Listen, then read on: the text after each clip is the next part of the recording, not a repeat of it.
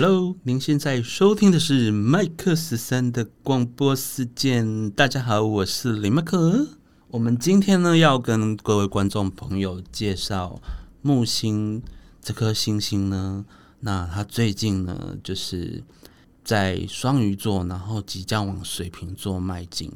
那对于某些人来说，尤其是上升点落在水瓶座的人呢，他们我们这些人呢，往往是在经历一个就是木星本来在他的十二宫，然后逐渐往一宫迈进。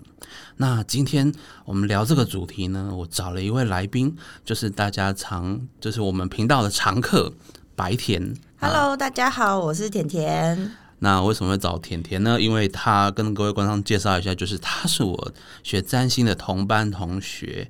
然后呢，他的白天的先生呢，刚好跟李麦克我本人一样，都是上升水平。那我所以我想找白天来访问这些，然后跟我一起分享，是再适合也不过了。对，那首先我们先来聊一聊，就是先简单跟大家介绍一下木星的这个。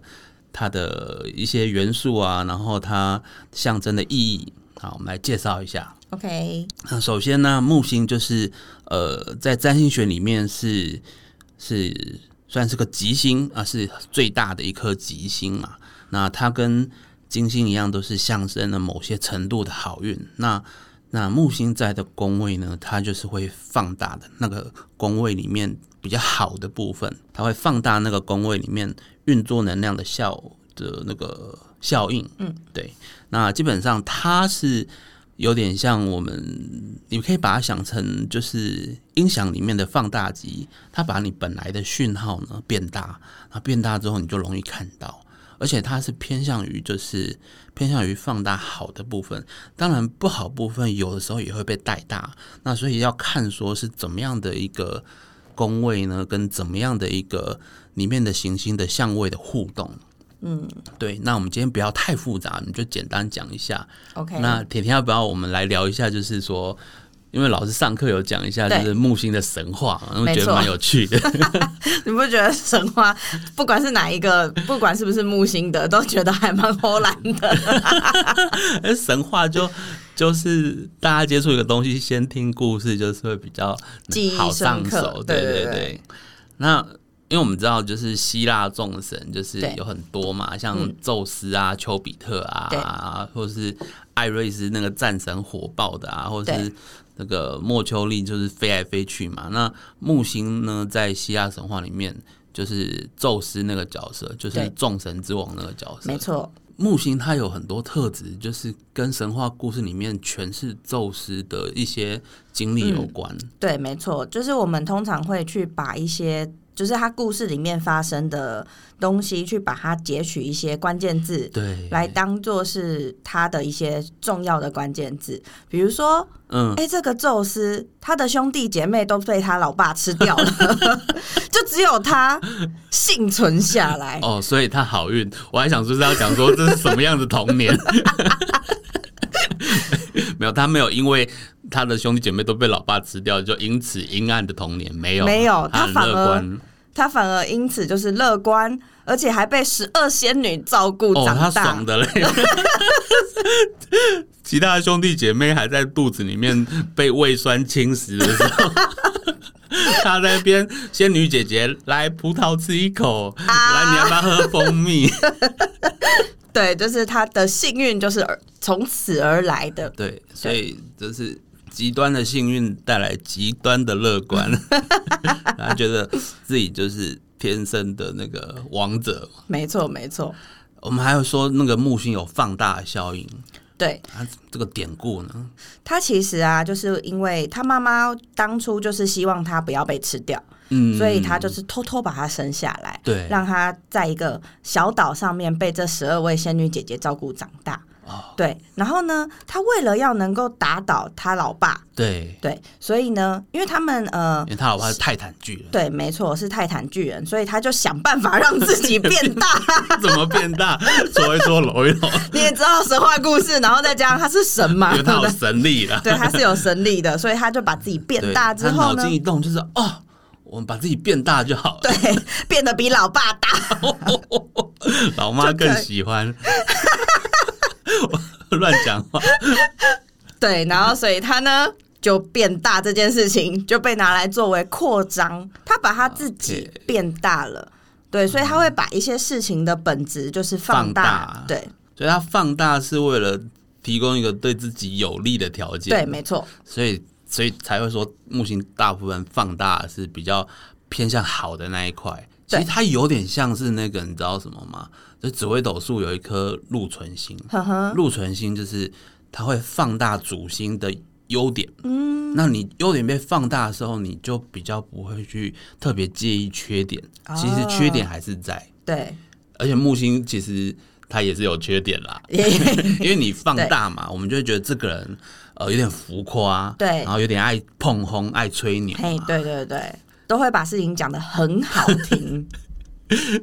讲讲讲到那个一百二十分，其对他可能错没错。可能他做得到八十分了，也许对，对，但你就会倾向于容易觉得相信他。没错，没错，没错，就是这样子。好啊，我那那其实看我们看宙斯，就是木星，木星这个宙斯又是希腊众神之王，那可见就是我们在学占星的时候，我们看到星盘上哪一个宫位有木星，都会特别想要知道说，哎，那我的好运到底在哪里？没错，没错，没错。那当然，我们今天的重点是木星在十二宫，或然后以及木星在一宫跟这个中间过程的转变嘛。对，那如果大家想要知道，就是木星在所有十二宫的时候呢，你也可以去收听，就是我们在那个摇滚灵魂的某一集有讲到超级木星人，对我有看到。对，你也可以稍微听一下。虽然我们没有把十二宫位都讲完，OK，有机会再一一介绍这样子。好，那那我们来讲一下木星在十二宫的感觉。OK，你觉得它是放大什么？因为十二宫是代表我们的心灵嗯，比较内在的部分，心灵世界，对，或者说而且潜意识是。潜意识很里面，很里面，就是一般正常人哦看不到之外呢，搞不好连你自己也搞不太清楚的地方。对，对它它不只是你心里想的，它是你心里更深层在想的事情。对对对对对，所以他会去放大那一块。对我想那个时候应该很多在那个地方的人，他会有一种觉得心慌，然后觉得看不到。我是说正常的情况下，对对。你你你你有一些就是你自己也搞不太清楚的情绪在那边酝酿。对。你有的时候可能会觉得自己有点阴暗，我是指木星在十二宫的时候，但是它、嗯。它会它会那个运作能量运作会让你就是说想要让自己乐观起来，嗯。所以你会想办法去转化自己的内在那些在跑的、的能量。嗯，有时候因为他十二宫他潜意识嘛，那我们说潜意识是其实连接人类集体潜意识的，嗯，那也就等于连接整个宇宙意识。所以有时候目前在十二宫的时候啊，你如果天生本来就是一一个第六感蛮强的人，那个时候你会感觉更强烈。嗯那如果是本来没有这个的话，你可能也会觉得这个这段期间比较容易有心灵方面的启发。嗯，那好，你要讲，那如果说就是这个时候，嗯，会不会特别容易被鬼上身呢？哎、有可能，有可能，就是因为你就等于你的那个门被打开了嘛，什么门？对，就灵魂之门，就是你你变得比较灵感了嘛。那变比较灵感的话，那有些人是不是就是更容易从从我们所谓的神，或是从仙佛那边得到启示？嗯，那也有人容易从就是就是好兄弟，或是从那个不一样的角度嗯哼，受到其他的影响。嗯对，那主要就是看他，当然很多因素会影响，说你到底是从神那边接到，还是从好兄弟那边接到啊？因为它扩大了嘛，他没有对它没有一个一定是什么对象。对，那、嗯那可能就是也跟你你在哪个环境啊，比如说你你家原本住的地方附近有什么，或者是说你先天里面行星跟外面的相位，可能也会有影响。对对但是总的总的来说，就是你的灵感变强了嘛。对，那只不过就是说，看是接到什么灵这样子。嗯哼，十二宫还没有什么特别的。嗯完蛋了，太久没有看书了。OK，大方面的重点大概就是心灵、内心灵深处，然后也就是潜意识，然后还有你的灵感、你的直觉力。对，那也因为这样子，所以他就会特别适合在这一段时间，其实做一些呃身心灵相关的学习。学习，或者是一些修行。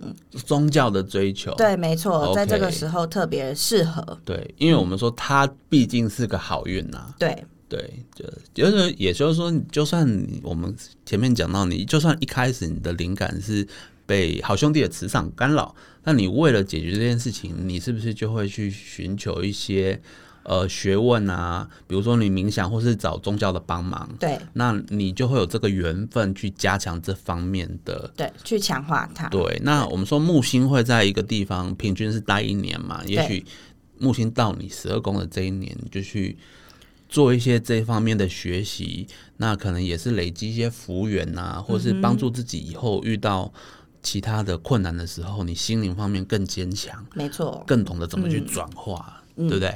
所以通常在这个时候也不建议大家强出头啊，因为其实你硬要往这方，你硬要出头，其实你自己的心中失落感应该会对，再重一点点。因为你的木星在你这时候就在里面对那你什么时候可以出头？其实也不用急，再等一下就可以出头。就那么一下下而对，已，因为几个月后就就木星一宫了。对，没错。我们再来就是要讲到木星，它在一宫的时候，对对，正常来说，我们一宫的话，它是会代表一个呃自我对本能，然后对外的外在形象。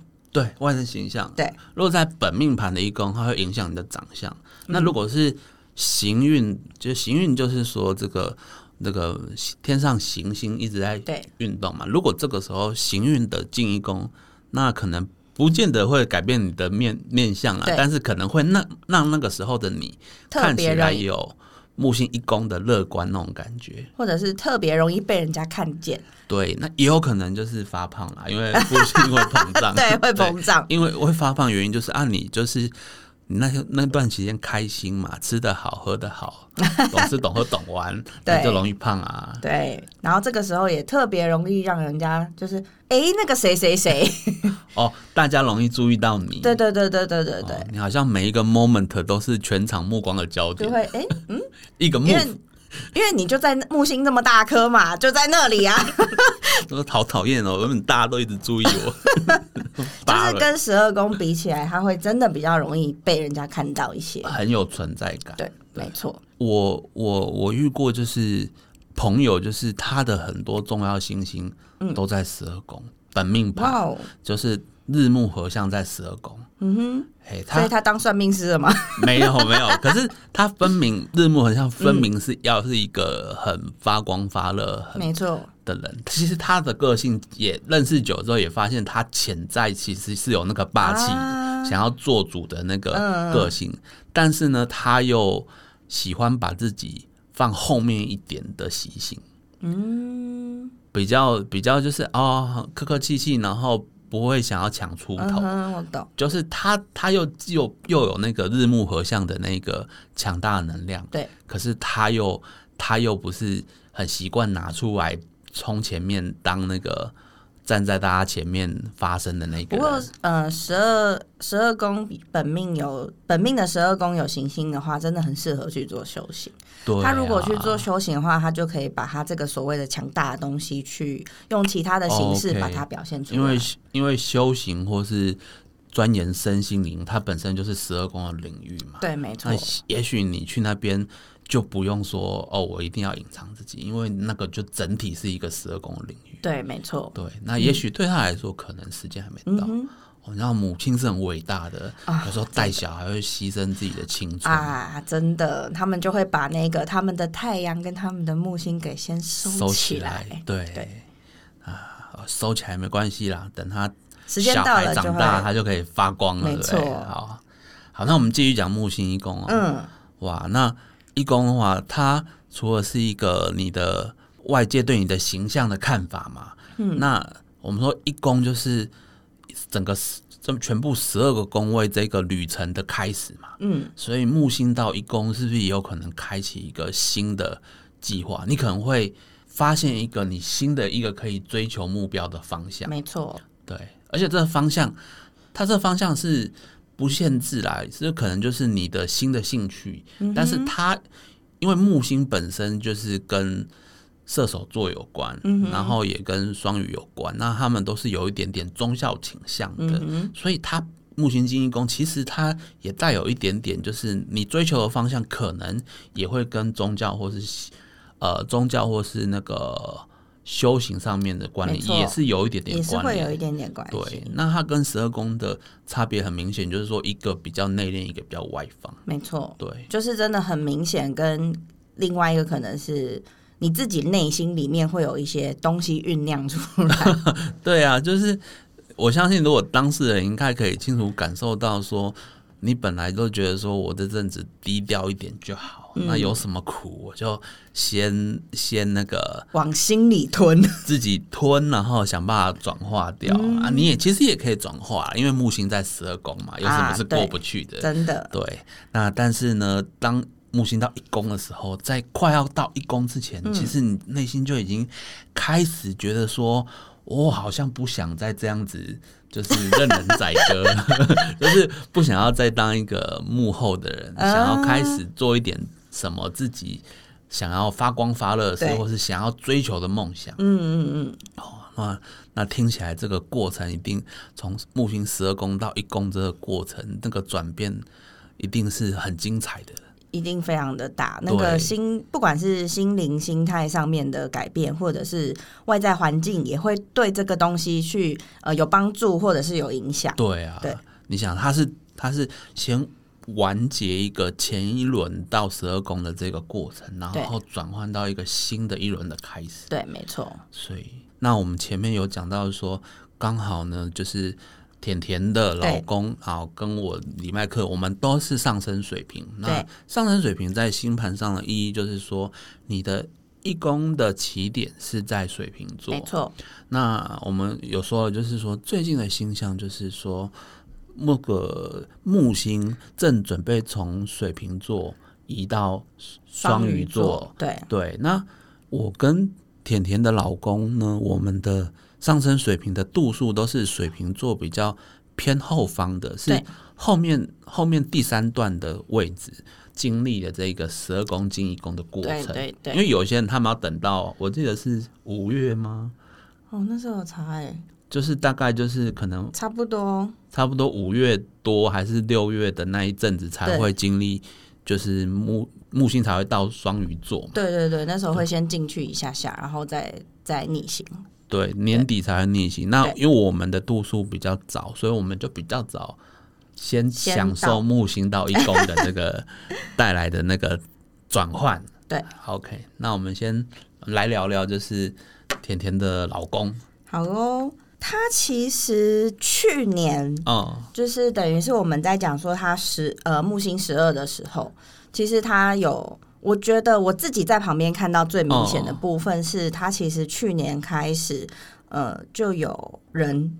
挖角他们，哦他本来是在那个，他是他是跟朋友合伙在开动物医院，哦，对对对，那他就是那时候其实去年就有人提出这个邀约，挖角是呃，包含他跟他合伙合伙一起一起挖，一起，因为他们想要挖他们团队。诶，所以他们团队在业界应该是有一些口碑，才会想要嗯、不敢说哦就是真的很厉害，但是至少呃，他们做了到那时候结束为止是呃大概将近九年的时间。哦。所以其实，在附近其他的动物医院，因为他们专做急诊为主，哦哦那所以其他医院如果比如说有重大手术，晚哦上要哦没有把握要不是没有把握，是哦。比如说他做完手术，可是他可能我们都知道嘛，会先进加护病房。哦，对，但是因为大部分的动物医院不像我们人的医院，就是二十四小时都有人，哦他们是可以做二十四小时，对他们就是做二十四小时，就是晚上就是有做加呃重症加护。你有严重的疾病，或者是比如说他开完刀当天晚上是需要有人一直紧盯着的这一种，有一些是医院都会转院，就是到他们、建议到他们那边去照护这样子因。为他们家就是有点主打，就是呃，可以提供集中症，然后而且可以二十四小时的去持续的去关注。对对对，没有错。对，那的确就可以就是。可以补充，就是可能附近的一些动物医院医生没有要做二十四小时的这个功能上面的。其实台湾真的比较少，就是嗯。以全台湾来看的话，其实真的很少。那台北市的话，当然是因为人多嘛，所以多少会有宠宠物多，猫小孩多，对，然后我们又很密集，所以其实嗯。竞争性会高，还是会有一些其他的医院跟他们做竞争。但是他们还不错的是，可以做到，就是大部分的动物医院，就是跟他们有认识了解的情况下，他们都还蛮愿意转到他们医院去的。对，我相信就是大部分动物医院的的的医生都是蛮有爱心的嘛。那所嗯以就是说，只要是为了毛小孩好的的这个转诊，该做就是要做这样子。对对对。对啊，那他那时候其实呃，去年就已经接收到有人想要挖角他们整个团队去新竹。呜呜呜，对，因为很远嘛，这 是对一个。然后第二个就是，哎、我们现在是自己开的耶。本来是陶给 嘿啊，我为什么要？变红呛，嘿啊，就是难免心理上面会有一点点那个，就觉得说啊，有必要吗？而且毕竟自己花了那么多钱投资下去了，呃做自己品牌做了九年呢、对啊，那你突然说不管做的怎么样，嗯，那你突然就说，哎、我们要收掉，然后去，对，还是多少心里面会有一点觉得好像不对，嗯，哪里怪怪的。哦、然后这件事情呢，就这样一直被放着。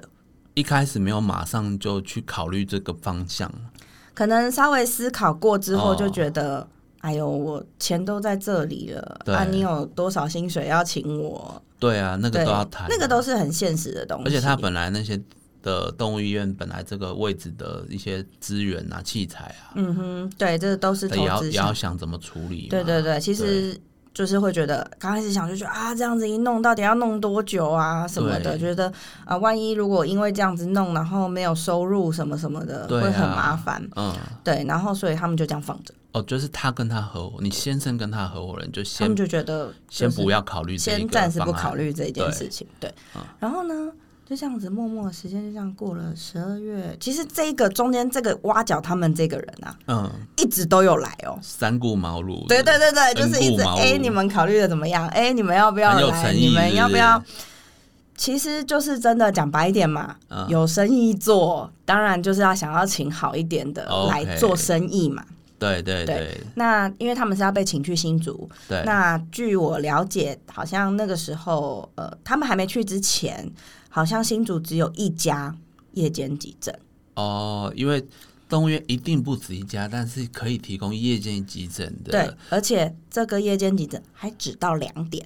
那就不到位了，不能说不 OK，因为这个医生也要休息嘛。对，没错，就是如果说它的规模不够大，没有人跟他轮电轮班的话，啊其实在这种情况下，他能做到的就是只有这样子。对，就是因为资源的问题。对，没错。那呃，他这个朋友也是蛮有心，想要把事业做大啦。嗯，对，然后他自己本身对于毛小孩的一些照顾理念，其实是偏理想型的。你说你先生吗？呃，不是，是那个要挖角他那个嗯哦，就是新的老他板。蛮木心的。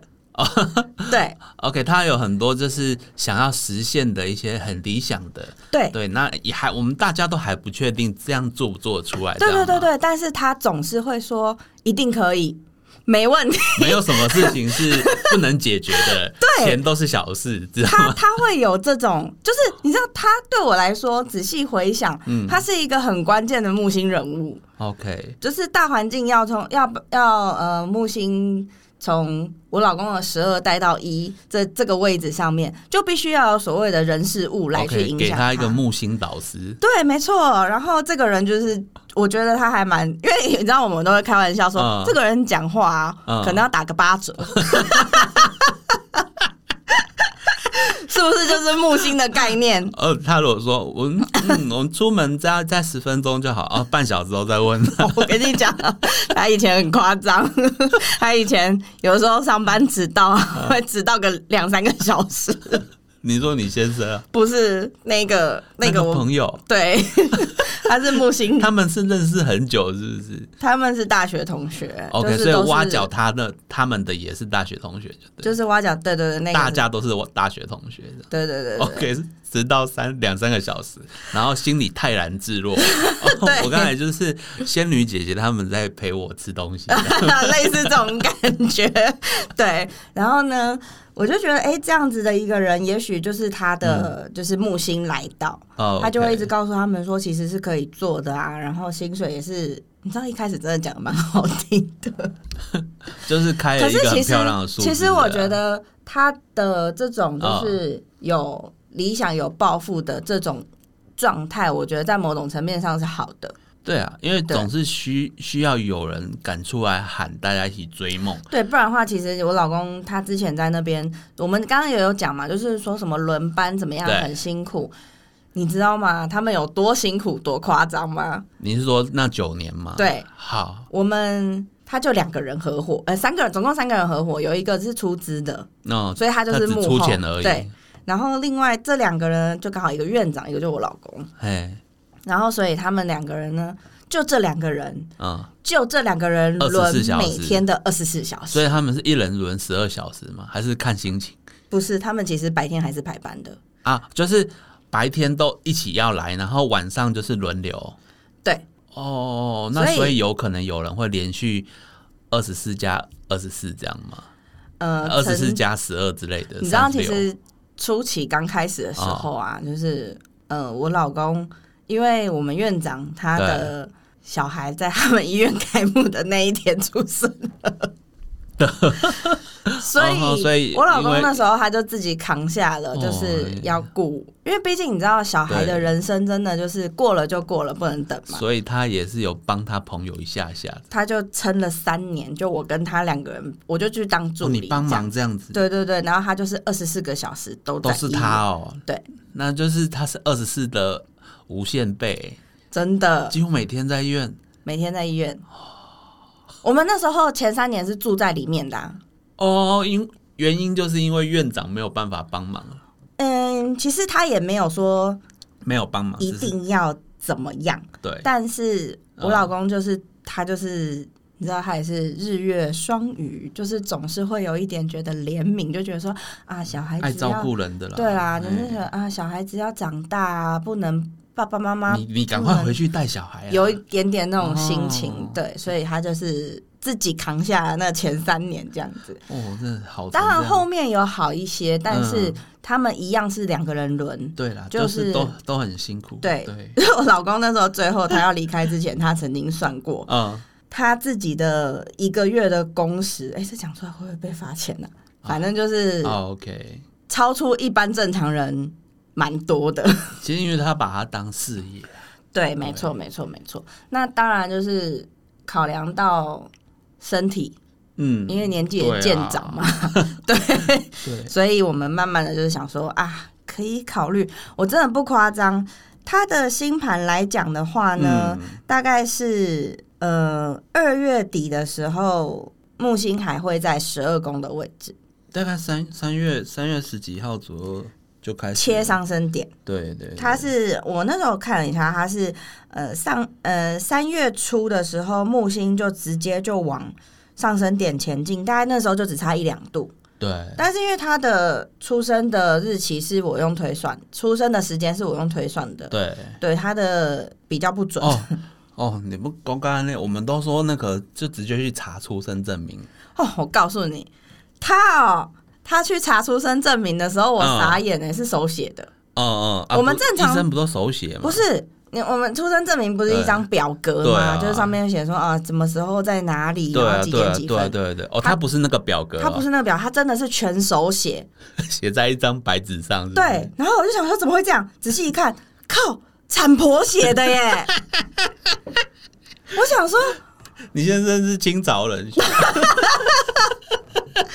那时候想说，哇操，什么年代了？还要展博哎，对，超夸张的。然后后来就是因为，呃，他写的时间跟他妈妈记得的农历嗯，的出生时的日子是不完全不一样，就是我们对那个农历去调成国历的时间，跟我老公国历要一样，对，可是不一样。对。然后后来是因为我们那时候要结婚的时候有去给合八字，合八字对。然后我就问那个老师，因为那老师我很熟，我就问他说：“哎，他国历生日跟农历生日不一样啊，到底哪一个才对？”嗯。然后后来他全部都换成农历生日之后，就是我们把国历的那个也换成农历，然后来看哪一组才像他的。个性个性跟哦，那老师很可爱，他就说，哎，他心血管比较不好，还是肠胃道比较不好？我想哦，还有这种的。他说，因为呃，每一个人的就是会影响到他极恶宫啊。对，没错，他就会有不一样的那个位置，然后就一算啊，农历才是对的。是结果是哪一个比较不好？其实也没有比较好或不好，只是你知道吗？就是他。呃，本来国立生日的时候，他其实你知道，连身份证上面都是国立的生，就是那个错的生日。哦，因为用出生证明报的嘛。对对对对对。然后，所以就是实际知道他原来的生日的时候，就差那么一点点，他就变成水瓶座了。就变成本来就是就差七天呢。哦，差七天，因为他妈妈就可能生完休息，然后想到要报户口，因为那个年代嘛，就说：“哎，我们要报户口。”他说：“哦，好，我帮你下姐。”然后就就拿那一张去。不负责任呢。可是可能那个年代没有想那么多，觉得有有报就好了。哎呀，大家所以那个年代都记农历生日比较多嘛，因为他们不认为国历生日是正确的。哦，所以他的国历差七天变水瓶座。对，就是往回推，哦往回七天。对。但是因为往后七天，所以写成双鱼座。它其实是往前就差一点，它呃正常的国力应该是二二五。呃，对，那个时候是水平，已已经水平了。那个时候已经双鱼了，就差一点点。嗯哼哼。然后我心里面就，哦，你很怕娶那个嫁到水瓶座老公？结果他上升还是水平，对，他上升还是水平。这件事情告诉我们不能太贴实。你你太执着于不要，就会有。没错，对。然后呢，他也是因为就是他，就我刚刚不是讲那个人，嗯，他一直在去年就开始，哎，你们要不要来？哎，你们要不要来？嗯，然后一直哎，突然间有一种，在二月，在快二月过年前，他们还不觉得他们会去。哦，哎，过完一个年，他们突然就好像什么东西敲到他们脑袋一样，拿锤子敲。我真的很，我真的觉得就是很夸张的是，真的就是大概就是那个时间点的前后，就好像就是，而且还两个人都觉得可以。对。他们是不是院长？然后你老公，然后这个新的木星人，他们三个都是大学同学啊？呃，没有，呃，其实院长跟我老公是之前前一个动物医院认识的。OK，是同事关系啦。对对对对对，他年纪稍微长一点点。OK OK。然后这个木星人他是我老公的同事同学，对。然后他之前也认识这个就是院长。哦，木星人人面很广嘛。对，OK OK。嗯，OK，而且木星人有个不木星爸爸。哦，就是难怪可以追梦，对，没错，木星爸爸，对，很好很好，对对对，所以其实那时候我真的是，哎，我那时候一直左思右想，想说奇怪，你们前面跟后面那个那个那个那个落差点怎么会有点大？就突然间一个回头就就去了这样子。对啊，那他没有他你老公有跟你分享吗？他是说，其实。当然，我觉得那个时间再过，对他来说就是渐渐的。对对，那当然也是考量到一些你知道很现实层面的问题，就是钱嘛，就是谈得拢当然就 OK，那谈不拢当然就 no 损。对啊，给了一个很漂亮的，还算不敢说非常漂亮，但是其实也考量到，就是你知道他们两位啊，就是呃年纪都真的也不小了，你知道那样。老公还好吧，三十几岁而已。四十啊？哪有四十？哦，哎，真的呢。要四十，哎，差不多了，就七岁四十，对，虚岁四十啦。对啊，所以其实人只会就是渐渐过了那个最高点，只会渐渐往我说的是身体的部分，所以不不能再像年轻的时候那么对，就是那个这样子几个小时几个小时这样子，真的不是人能干的。对啦，对，那所以后来就是考量到，因为你就是给人家请了嘛。你相对来说，你的对你的工作时数就会变得比较正常。OK OK，对，那他开的薪水的条件其实也就是 OK 的范围，就是因为你看我刚刚讲院长他其实是有两个小孩的，对对，那所以其实他要能够确保他的能够养家，对养小孩的薪水的情况下。哦，大的九岁了，小的不知道几岁，小的好像也六七岁了吧，我有点忘记。那还要养十年？对啊，就是还要花一点时间。对，所以其实评估下来，他们就觉得，哎，好像可以。我跟你讲，不夸张。嗯。三月不二号还是几号？哦，就发公告说，嗯，他们要改营业时间，就不做急诊。然后弄一弄机器，发现因为厂商来评估机器，要该卖掉的，要干嘛的，要处理。对对对，评估一下，再隔两天，我们只营业到三月十五号，就是很顺，也很顺，就是那个时间点速度之快。三月十五号呢，那几乎就是转换点啊。对，几乎几乎就是他的转换点了。对对对对对对，就是那个时候。对。最后，最后哦，他公告他是三月四号的时候说，哎，我们改变营业时间，然后八号等于才隔四天，就说我们只营业到营业到十五号，嗯，然后后续他们那段时间其实就是在打扫啊、整理啊、装箱啊，准备把这个租的地方还给房东。对对对对对对对。然后他四月初，因为刚好卡年假嘛，他年假一结束就回去上，就去新竹上班了。哦，清明节连假那个，对对对对，就一结束他就过去。你看这个转变，他就是刚好在四月，因为他其实三月，对，等于是他三月初的时候是往上升点，所以三月中的时间点刚好是切它上升点，然后过三月之后就进一宫，哦，他就去那边上班了，厉害。然后去那边听说。你知道我刚刚讲的那刚刚那个是木星人邀请他们去的。对。那木星人他木星有把那个诊所弄得很木星吗？呃，没有到很木星，但是他做的行销宣传还蛮木星的。你知道他们是确定点头说要去，他就开始做广告。嗯嗯嗯嗯。就说：“哎，我们是什么团队？坚强阵容？”哎，对对对对对对对，你讲的一模一样。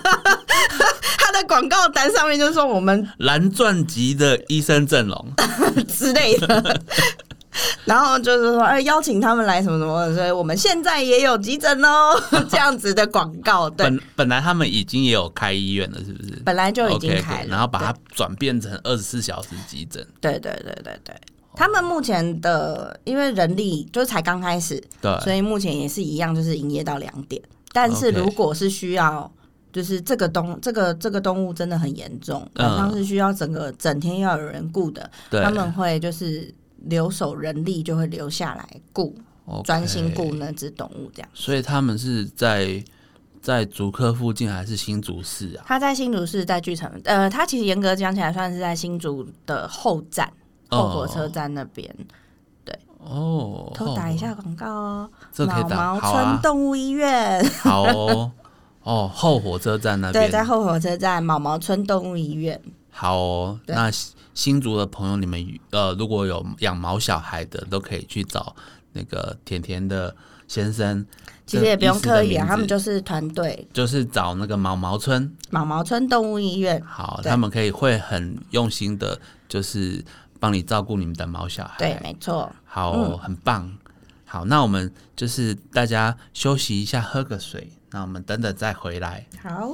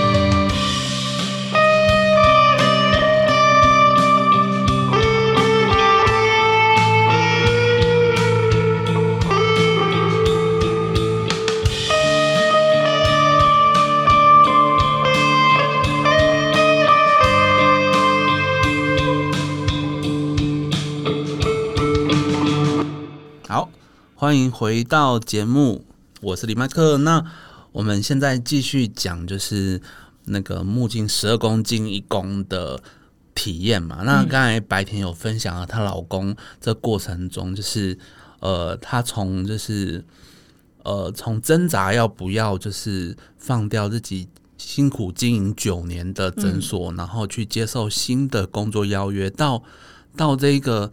呃，想清楚的时候，突然动作很快速的去做一个转换，嗯，哦，那个从前面很挣扎到后面决定好要做的时候的那一个很快很积极的那个转变，真的是很惊人。嗯哼，那我自己也简单讲一下，就是说，哦，我自己就是木星在十二宫啊，以及到一宫之后的一些体悟。嗯，那我像我自己在那个。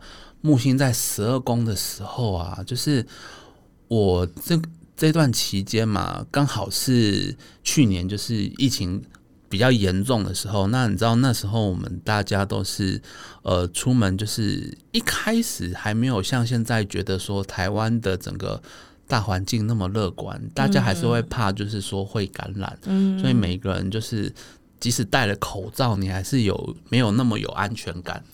就是会随时听到或看到有人就是没事就那个酒精拿起来喷，一直擦。哦，对对对对对，然后餐，你知道我们大家去餐厅，还是你吃饭一定要拿下来，心里也是觉得毛毛的。对对对，那刚好那那阵子你可能也会特别容易有感触哦。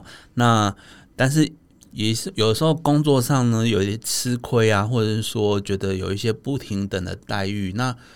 也不知道为什么那一段期间就觉得比较倾向于，就说没关系啊，忍一忍就过了，我们把事情做好就好了。那谁谁的那个的做法你看不惯还是怎样？这阵子也比较不想要，就是多一次少一次这样子。就是像我以前以前拿木星不在十二宫的时候，我其实是。蛮敢把想法讲出来的，也蛮敢批评的，对，就是会开炮还是怎样。但是去年我就在十二宫的那段时间，其实我蛮沉潜的啦。那你说我是因为我知道木星在十二宫，所以沉潜吗？还是说那个能量上的转变、心心态上面的不一样？我想是比较偏向后者，因为我本身是一个呃木星。跟所有行星几乎都有相位的一个星盘，嗯，就是我也是比较偏向木星人的个性，就是我天生是蛮乐观的，然后也很有自信，对，然后也很敢去展现的人，所以以我的状态比较不会是说我看到我单纯只是因为看到星盘上木星到十二宫，我就心里暗示我要成全，我不是这样的人，嗯我一定是一个随时都觉得说我应该要。就是把好的那一面展现出来，然后一直往前冲的那种个性。嗯哼，好，所以我那段时间整个就是，即使就是遇到这些不平的事情，也比较跟以前不一样，比较放在心里。那这是比较属于不好的部分。那好的部分呢，就是因为我一直有在上那个各种就是跟进修有关的课程，特别是心灵方面的，或是呃，就是。禅课啊，就是我们会去读那个佛经，然后会老师会跟我们讲一些里面的一些很深的一些呃经文里面很深的一些跟修行有关的一些知识内容。那我觉得在去年那一年呢，我上这样子的课程的时候，嗯，我觉得吸收力跟体悟力都比以前还特别高，嗯，就是特别容易，就是说。哦，我好像懂老师要表达什么，然后自己在在预习，或者是说，可能老师讲的当下未必蛮有感觉，但是呢，有人走在路上，你看到什么，就说哦，原来这个是那个意思哦，就是你会同突然很容易有，因为一时的线路接通的，就体悟到什么啊。然后所以我觉得去年的时候，就是就是在沉潜的那段期间呢，就是其实在心灵上面，其实有蛮多的成长。嗯，就是即使现在木星到一宫了，然后我已经脱离十二宫的那种能量，那未来这一轮的我的李麦克也不会是前面那一轮的李麦克。对，就是你又在用一个新的呃不同的底开始在走新的一轮了。对，那那很有趣的就是说，刚好我在那个时候呃即将到一宫前，因为我、嗯我的到义工大概是三月二十号的前后左右。对，那刚好那个时候我们知道，就是说三月二十一号大概就是春分的时候嘛。嗯，今年春分应该是三月二十一号。那刚好那一天呢，就是我的参课老师啊，就是有找大家一起去，就是上一个讲座，就是聊聊就是春分的意义啊。然后，那你可以去做一个就是新的期许嘛。然后嗯顺便呢，他也去做一件事情，就是我们一起来冥想，然后来就是跟老天许愿，就是说我要把我以前前世会的呢的一些东西呢下载下来，然后看看每个人的缘分不同，可以下载什么。那也许他可以在你往后的人生显化出来。因为我们知道，就是说这个下载。其实只有极少数的状况，会是你在这冥想过程中就马上知道姿势，但比较大多数的状况，应该会是就是说你开启了这个契机，然后开启了这个学习上面的一个学习力。嗯，好，那我刚好这个冥想做完之后呢，我才隔一两天，我就在这个 YouTube 看到一个紫微斗数的影片。当然，当然，我后来的成长不是因为那个频道的影片，那我是把这影片看一看，然后我觉得有兴趣，然后我去刚好跟我也是身心灵圈的朋友聊天啊，网友聊天，那我就把这影片丢给他看，我说：“诶，这个好像蛮有趣的。”然后结果那朋友就就是贵人嘛，他就直接给你一个、哦，我跟你讲，这个老师更赞，大根老师的那个紫微斗士影片。然后我看到大根老师的时候，一开始还觉得说，嗯，真的那么厉害吗？我来看看。结果一看就一一世成主顾，就是大概从三月底到现在，就是我整个月一直在就是吸收这个紫微斗数的知识。那因为就是我本身本来有占星的底，然后我之前又有学人类图，所以很多大根老师的概念，他在对于命理的剖析，包括就是说，其实你不管命盘中好的不好的，对，你都要去接受它，然后你都要知道说怎么去运作它好的那一面，就是因为它都是你的一个个性，那所以天生我材必有用嘛，所以就是在这个关系下，大根老师在讲命理的那个角度是我很能够接受的，所以嗯。我遇到这个我这个朋友这个贵人呢，给给了我一个就是呃可以追寻的这一个也是也算是一个贵人的老师的影片，对，啊，然后我再进一步呢去买老师的书，然后然后可能也听老师的讲座，然后从这里面去吸收的知识呢，他往后也是对我不只是紫微斗数有帮助，它也对我在星象上面看盘也是有帮助的。对，那比如说就是我们我们大家以前小时候在看。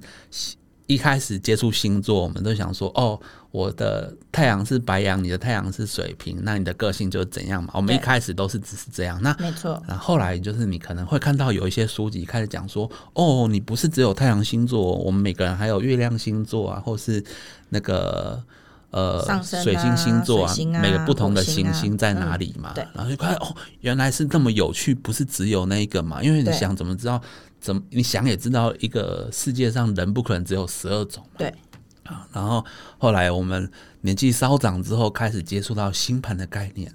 那到这个状态，就是哦，我可以看整张星盘，已经比以前还复杂了哦，因为我可以看到星盘上面星星的不同角度的互动嘛。对，没错，你比如说，有时候对冲的时候，就是说你虽然都是好的位置，但是它对冲，它会是你个性上面自己打自己、自己矛盾的那一面嘛。对对对对对，那在这个月在接触新观念之后，当然我之前也是有知道，但是重点是这个月它帮帮助我想得更清楚，就是说你本命的那一张星盘呢，它其实正常来说是你先天的个性，对。啊，或者是说你出生时候的家世背景，对。但是它不代表你这一生就会做到什么成就。没错，比如说你的像我太阳在二宫，那二宫是一个对于金钱的追求，对于这个世界上资源的追求嘛。对。但是它不代表说你注定是个有钱人，它只是说你的本性上面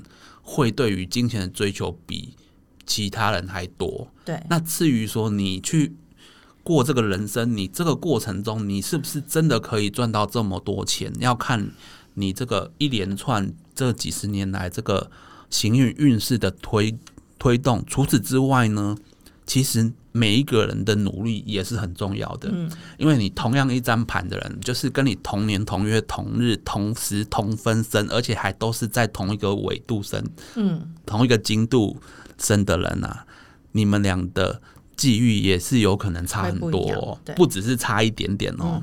你看，就是跟郭台铭同样出生的人，在台湾绝对不少于十人，一定的。但那个格局可以做到这么大的，只有郭台铭。所以，这是故事告诉我们是什么？不是说哦，别人好命，我们我们没有那么好命。不是，不是，我们要乐观。因为我是木星人，就是 重点就是说，要告诉我们的是说，你的命。是有它固定的能量在里面，但是你是可以透过自己的努力跟用对方法，去把能量做一个往好的方向发挥。没错，同样一个火星的能量进来，如果你不去，你与其放着让它变成是意外，变成是吵架，不如你把这个火星的热情拿来做呃梦想的追求，或是工作上的冲劲。对，那这个能量有运作在对的地方，那。你还没用完的就不多了，那这不是坏的方面的效应就变少了？对，没错，就好像地震一样啊。对，就我们都希望它是多一点，然后小一点的地震啊，不要不要一次来大的。对，那如果你逃避火星，不去，你害怕火星，你什么都不敢做，躲在家里，那火星能量一直在那边啊，那改天它还是要从一个大的任何的地方，就是做一个释放。对，所以任何的。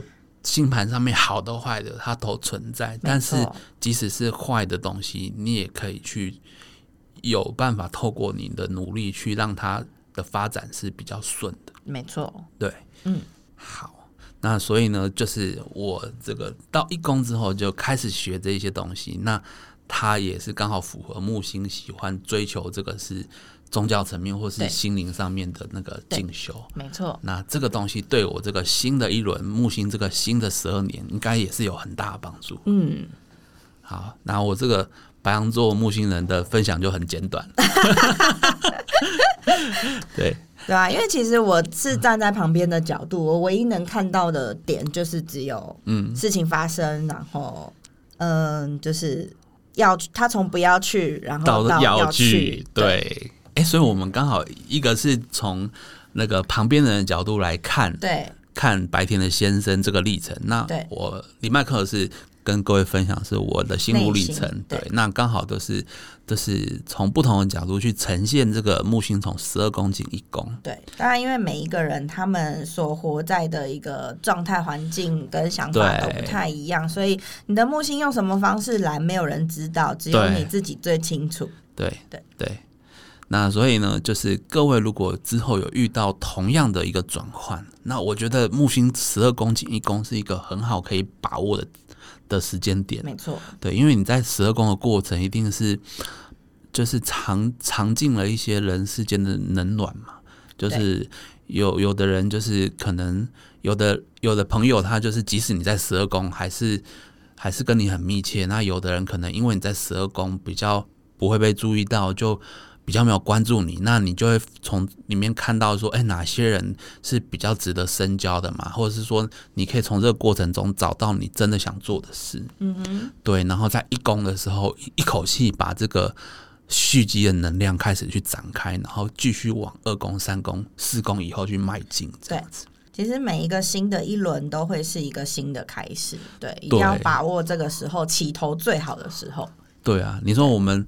一个演讲也是啊，一个表演也是啊。如果前面十分钟就让观众觉得哦，这个人讲的真好，哦，这部戏真真是他妈的，就是让你觉得，对你就会觉得很投入在这个里面，他人家就会对这件事情更加关注。对你中间在铺陈，在无聊的时候，他也会有耐心去听。没错，对，嗯，那你的这个后面的你想要展现的层次，才会被世界看到。没错，嗯，好。那哎，白田最近就是是不是有一个要参加一个在圆山办的市集？对对对，就是接下来母亲节快到了嘛，其实应该各地都有不一样的活动。对，然后因为我一直都有在做，就是不雕花嗯，对对对，然后就是刚好借了。这一次母亲节的机会，因为不想让自己失败，所以挑了一个就是大家会出去就是逛逛走，适合母亲节。对对对，然后我就想说，哎，那就去参加那个圆山的市集的活动，那是在五月八号跟五月九号的中午十二点到晚上的七点，刚好就是六日。对，就刚好就是六日，是七号、八号、八号、九号。八号、九号，我记得很清楚。对对对，那就是八号跟九号的中午十二点到晚上的七点。这段时间在圆山有办事，就是圆山花博的位置。对，圆山捷运站旁边的那个花博。对，没错，它的话就是有市集的活动，就是除了我之外，当然还有很多就是不同的厂商一起参加的，都是都是跟母亲节有关的摊位。它这一次主打是手作，所以其实蛮多，不管是有吃的啊，还是有卖一些衣服啊，或者是首饰啊等等，都是嗯，就是比较特别一些，都是厂商他们自己手。做的商品这样也很适合去去去这个市集去挑选送给母亲的礼物，对对对，或者是可以直接就是带妈妈来来来体验哈。对啊，因为其实花博我觉得那边就很适合一家大小走走逛逛啊。我那边那边我平常下班晚上有的时候也会去那边走走。那那你是去喝酒的吧？不是不是不是，我知道喝酒喝酒是他那边有酒吧，然后星期五晚上会很热闹。对，但我我我我李麦克不太喝酒啦，因为我对酒精会有一点点过敏，一喝一喝就会红疹。哦，就是喝太多喝调喝混酒会红疹啦。哦，喝啤酒还好。那我是我去那边就是因为那附近有那个有孔庙，有保安宫啊，都是台北市有名的。的大的宫庙嘛，那那边的能量磁场也很好。那我从大概五六年前开始，有贵人带我去那边拜之后，我就常去那边拜拜。啊，那边拜完之后呢，也可以买个东西，边走边吃，然后走到那个圆山花博那边逛啊。对，地很大，然后也很很那边很热闹，不会说没有人很恐怖，因为那边晚上很多学生社团在练舞。对对对对对，对，然后还会有人在练火球。火球，他不会点火，因为要安全嘛。但是会练练一些特技呀，练火球舞这样子，就是技术上面的超演。哎，刚才白天有说到说你的摊位是呃是布雕花，是说它是布跟花的结合吗？不是，嗯。对啊，这是我第一次听到 这种解说，因为我不懂嘛。布雕花它其实我们又叫永生花，那它其实是现在市场上面很夯的一种，就是呃观赏用的一些布景或者是可以送人的礼物。对，那它主要呢都是用真花、鲜花去做一些特殊的处理之后，呃，它会变成是说可能会有一些染色啊，就会有一些比较特别漂亮的颜色。或者是说，OK，它里面就是会有一些保存液的部分，所以它本身真的本来是真的花，它本来是真的花。嗯，其实我那时候听到有一个人的形容，我觉得还蛮可爱、蛮好笑的。他是说，就有点像我们那个大体要泡 泡福马林啊，类似的概念，让它变成 对，本来是很浪漫的，对，本来是很浪漫，因为其实那个花都很漂亮，然后被他一讲说啊。嗯，也也没错啦，因为其实正常来讲，我们常见的话就是鲜花，对，然后再来就是干燥花。干燥花就是把呃花的水分倒掉、风干之后，对，但它就会变得颜色会稍微偏的比较枯黄一点点。嗯，相对于就是鲜花的颜色，它没有那么鲜艳跟漂亮。那后来呢，就有人就是想到了办法，因为嗯，花就是要有含水。对，它才会看起来鲜嫩，然后颜色是漂亮的这样。所以后来就是有人用技术把它，就是让它浸泡保存液之后，让它等于是 OK，我不干不干燥也可以保存这样子。对，然后应该是说它就还是算是就是被我们摘下来的。对，通常做他们就是会单朵单朵这样子去做一个干燥，去做浸泡液的保存之后去染色。哦，所以它也是要先干燥。干干燥完之后再去做浸泡，这样子。就是每一个人的做法不太一样。OK，OK 对，那我知道的大部分都是先就是泡保存液干燥，然后再染色，再干燥这样子。哦，对，哦那它其实摸起来的手感就还是会跟鲜花很接近像鲜，花一样。对，嫩嫩的，然后颜色因为它可以染色，所以它的颜色就是真的会五颜六色。像我们更多的变化。对，没错。那它就是经由我们去设计之后，它就会有各种不同的就是饰品啊、摆设啊。哦，好期待哦！那甜甜你，你现在已经知道你的摊位会是到时候在在哪到大大概哪一块了吗？其实我不知道哎、那可能时间还早的哎。就是目前没有特别通知，也有可能我当天才会知道。嗯对对，因为当天会去场部嘛。OK，那有兴趣的朋友就可以去这个五月八号、五月九号对，的中午十二点到晚上七七点对，的圆山花博这个这个市集的全名叫什么？它是那个台北市文创。完了，我忘记他的名字。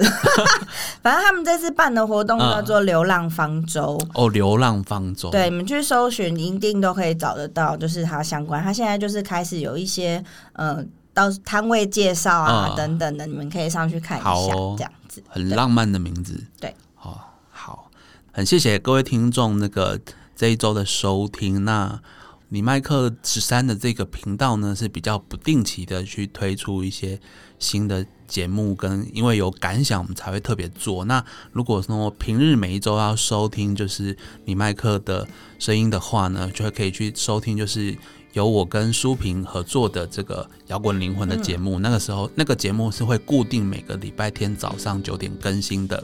好，那礼拜课十三这个频道呢，会比较是不定期更新。嗯那谢谢各位的收听，谢谢，那也谢谢白天那个呃这一集呢，来跟我们大家一起分享，然后一起讨论。嗯，那各位如果就是五月八号、五月九号呢，有空呢，也可以一起带妈妈去参加。